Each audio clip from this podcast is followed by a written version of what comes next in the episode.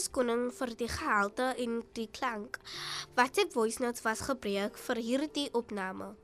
Aangesien dit die maand van Ramadan is, wil ons lig werp op ons #keeprxradio.on tog waardeur ons mik om ten minste 10 hardlopers namens die stasie aan die Two Oceans Marathon te laat deelneem. Johandi de Kok is een van die Two Oceans Marathon atlete en 'n rekenmeester wat van RX Radio gehoor.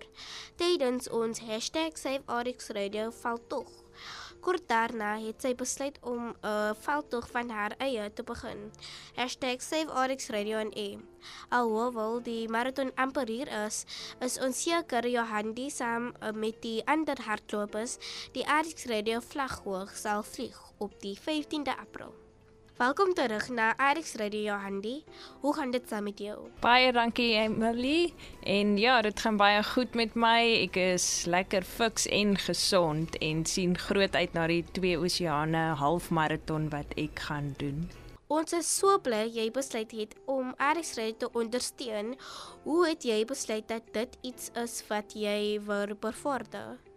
Ja, so ek het dit draak gesien op Instagram, die sosiale netwerk en toe dit net dadelik my oog gevang hmm. en eintlik my hartsnare laat roer want ja, ek het 'n groot passie vir kinders aangesien ek self 'n educator studeer het, so ek het agtergrond van 'n um opvoedkundige manier met kinders. En ja, ek het self gediagnoseer gewees as 'n tiener met kroniese siekte.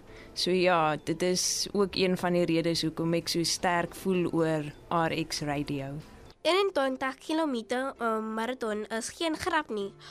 Hoe verloop die voorbereiding vir die marathon?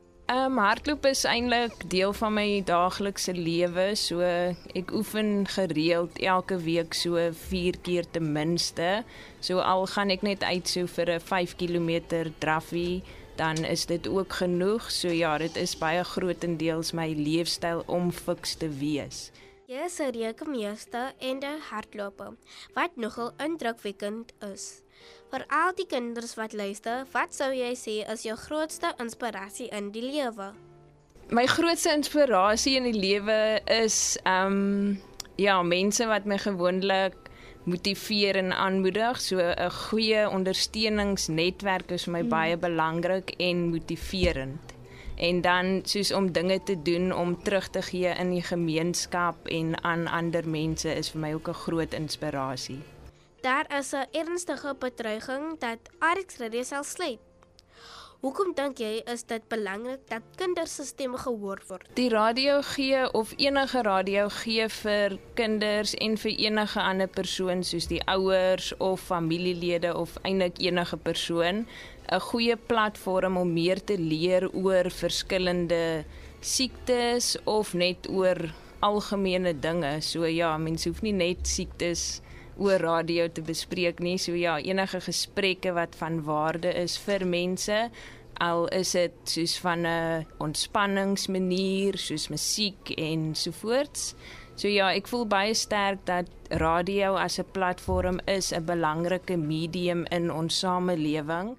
Hoekom dink jy is dit belangrik vir mense om aan RX Radio te skenk? Ja, so ons wil graag die radiostasie red en selfs uitbrei na ander hospitale ook.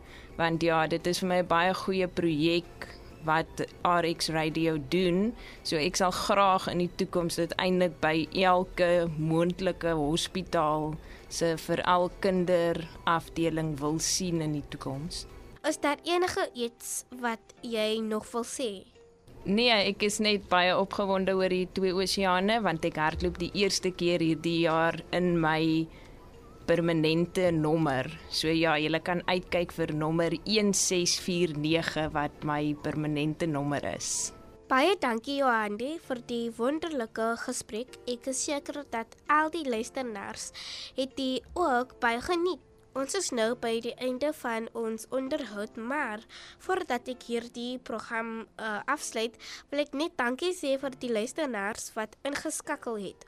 Onthou om RX Radio op Facebook, Instagram en Twitter op RX Radio SA te volg en as u enige skenkings wil maak of meer van ons onderhoud, wil hoor, uh, besoek ons webwerf by www.rxradio.co.za.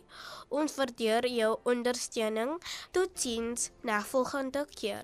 You are listening to RX Radio. For and by children. RX Radio. RX Radio rocks.